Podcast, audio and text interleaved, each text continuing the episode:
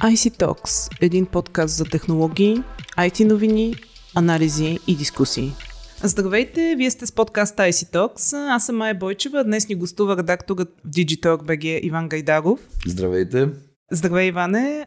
С Иван ще си говорим по една тема, която не слиза от новинарските сайтове в последно време и това е покупката на социалната мрежа Twitter от технологичния магнат, основател на SpaceX и съосновател на Tesla Motors и PayPal, Илон Мъск. 44 милиарда долара, ако не се лъже стоеността на сделката. Много въпросителни спекулации обаче има около тази сделка. Но като начало да направим една бърза хронология на събитията, какво се случи, откъде тръгна. Ами тя самата хронология също е интересна сама по себе си, защото това е а, всъщност една, ако можем да използваме модерни термини, специална операция от страна на Илон Мъск. Значи всичко започва в края на януари когато той започва да изкупува дялове, към средата на март се изчисляват на 5% неговите дялове, в крайна сметка се оказва в началото на април, че са над 9%, когато се официализира тази покупка на тези дялове официално и той получава съответно предложение да стане част от борда на директорите. Тъй като обаче подобно участие би го ограничило до това да може да закупи само 15% всъщност от а, общия брой дялове на компанията, той отказва, с което дава на съответно и първите а, така позивни всъщност какво смята да направи. Първо се съгласява, което е интересно, съгласява се, печели известно време, след това се отказва и освен, че се отказва, започва в самата платформа да води всъщност кампания срещу нея базирана на това доколко свободата на словото а, там е защитено и гарантирано, за да се стигне до 25 април, когато всъщност борда на директорите на Twitter приема офертата на Мъск за 54,20 долара на акция или 44 милиарда, което е значително над а, реално пазарната оценка на на социалната мрежа към онзи момент, което разбира се предизвиква различни въпроси. Да, явно е много апетитна. Явно да, тъй като нали, подобна координирана акция в крайна сметка предварително замислена, която не е да кажеш изгодна сделка на пръв поглед, след като дава повече пари, сигурно има нещо друго в нея. Добре, защо Мъск иска да купи Twitter?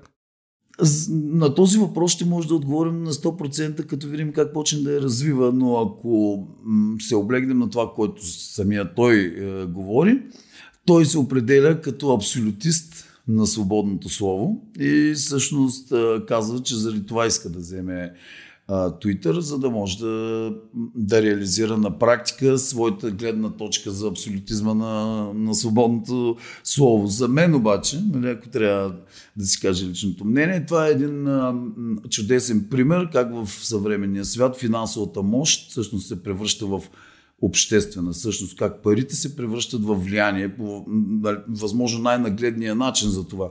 Според мен, тъй като Twitter наистина може да не е голяма може да не е от най-големите социални мрежи. В последните години не се представя по най-добрия начин, но реално това е социалната мрежа, която изигра сериозна роля както по време на арабската пролет, така и по време на събитията в Иран.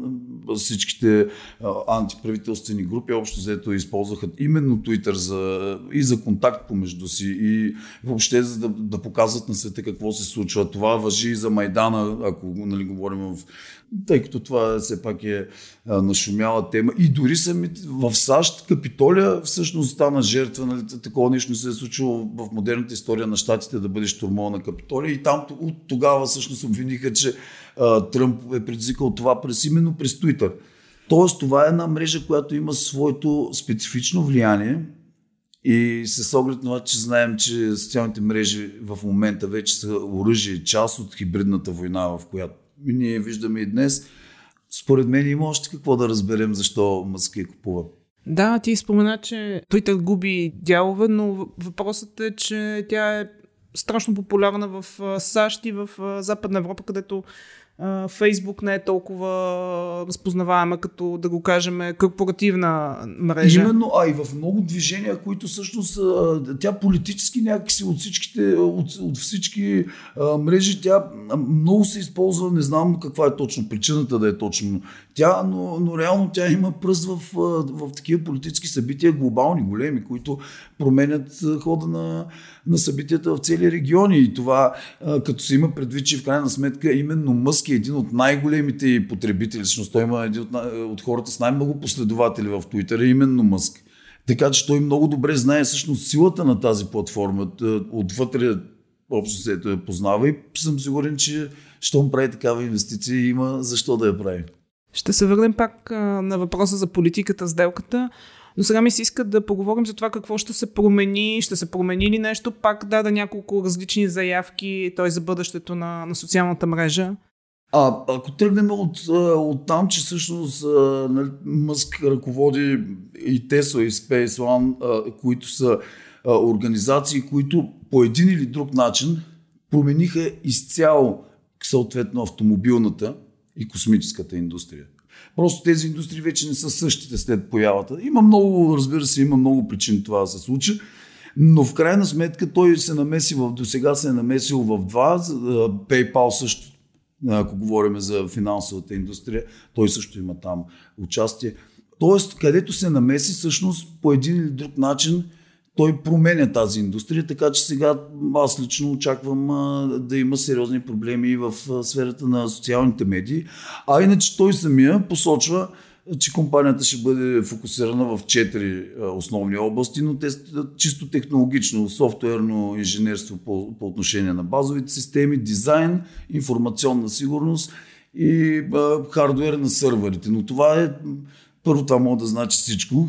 Нали, просто това е официалната неговата официална версия, какво ще стане от технологична гледна точка с компанията. Всъщност той днес направи най-голямата заявка, че ще освободи от забраната ам, профила на Тръмп. Тръмп ще има отново право да има в Twitter акаунт, което всъщност според мен е най-голямата промяна, която ни очаква. Първо, защото едно такова отпускане на юздите, каквото предполага един абсолютист в сферата на свободното слово, би привлякло много хора към тази социална мрежа, но съответно това нали, води със себе си и рискове. Тръмп и допускането на Тръмп и неговите крайни поддръжници, каквато е нали, общо заявката, говори, че наистина Мъск смята да превърне това пространство в едно пространство, където да се води много засилен диалог. Въпросът е, че ние знаем, че такива а, напълно свободни пространства, малко по малко всъщност започват едни гласове да наделяват на други, само заради това, примерно, че викат по-силно, което пак отново нарушава по някакъв начин свободата на словото, ако трябва да сме честни. А, добре, има ли политика в сделката? Интересно, Разбуниха се духовете в, в Штатите по повод на, на тази сделка и от страна на републиканците, и от страна на демократите. В същото време Мъск никога не е заявявал някаква така директна връзка с някоя от а, политическите посоки. Даже напротив, даже той официално се е обявил, за независим гласоподавател някаква форма. не знам, не съм запознат в детайли какво предполага този институт в американското законодателство, но самия факт, че новината за сделката раздели отново на две, републиканците я приветстваха на драго сърце, а, демократите съответно изразиха много сериозни притеснения. Говори, че тук има много, много политика има в тази сделка или поне външно се натоварва с много политика, така да кажем, защото едните предполагат едно, примерно демократите и то притесненията при демократите идват от най-високо равнище, включително Барак Обама, сегашния президент, близки до сегашния президент, които всъщност огромното им притеснение е, че тази свобода на словото, за която говорихме преди малко, ако бъде наложена в този абсолютен вид, всъщност ще превърне Twitter в една платформа за пропаганда и за фалшиви новини преди изборите през 2024 година, което те директно общо взето правят паралел с това, нали, казват, че това е изключително притеснително, защото се очаква Байден да, да, да спори всъщност с Тръмп Нали, поне към момент, разбира се, всичко може да се случи.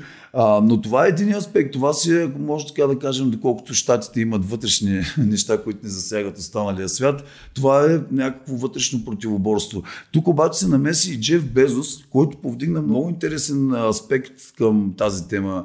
Повдигна и то е за влиянието, което китайското правителство всъщност може да придобие на Twitter. Като а, той се аргументира с това, че китайския пазар е изключително важен за Тесла и за продажбата им на автомобили, и за производството на, на електрически батерии.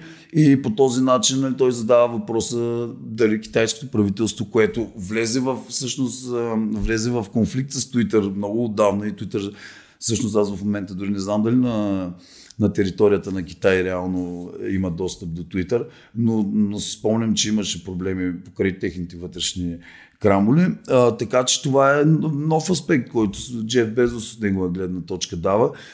А, така че дори да няма самата сделка в главата на, на Мъск, да няма политическа окраска, то тя веднага беше натоварена с така и няма как да е по друг начин. Тоест беше използвана като оръжие, ами, да го кажем. Да, защото, защото просто всеки едни почнаха да смятат как ще използват те като оръжие, други почнаха да, да изчисляват как срещу тях ще бъде използвано като оръжие. И, и това всъщност се натовари с изключително много политика преди самата сделка да, се, да, да е завършена. Тя трябва да бъде завършена до края на 2022, но има, има регулатори, които трябва да се произнесат. Така че тя предварително е натоварена с много политика, но ще видим всъщност доколко опасенията са реални. Добре, свободата на словото. Залог ли свободата на словото в социалните медии? От една страна нали, има опасения сега за свободата на словото в Twitter, но пък Twitter ще се яви альтернатива реално на, на Фейсбук и на политиката на Фейсбук. Това не е ли точно идеята на свободата на словото?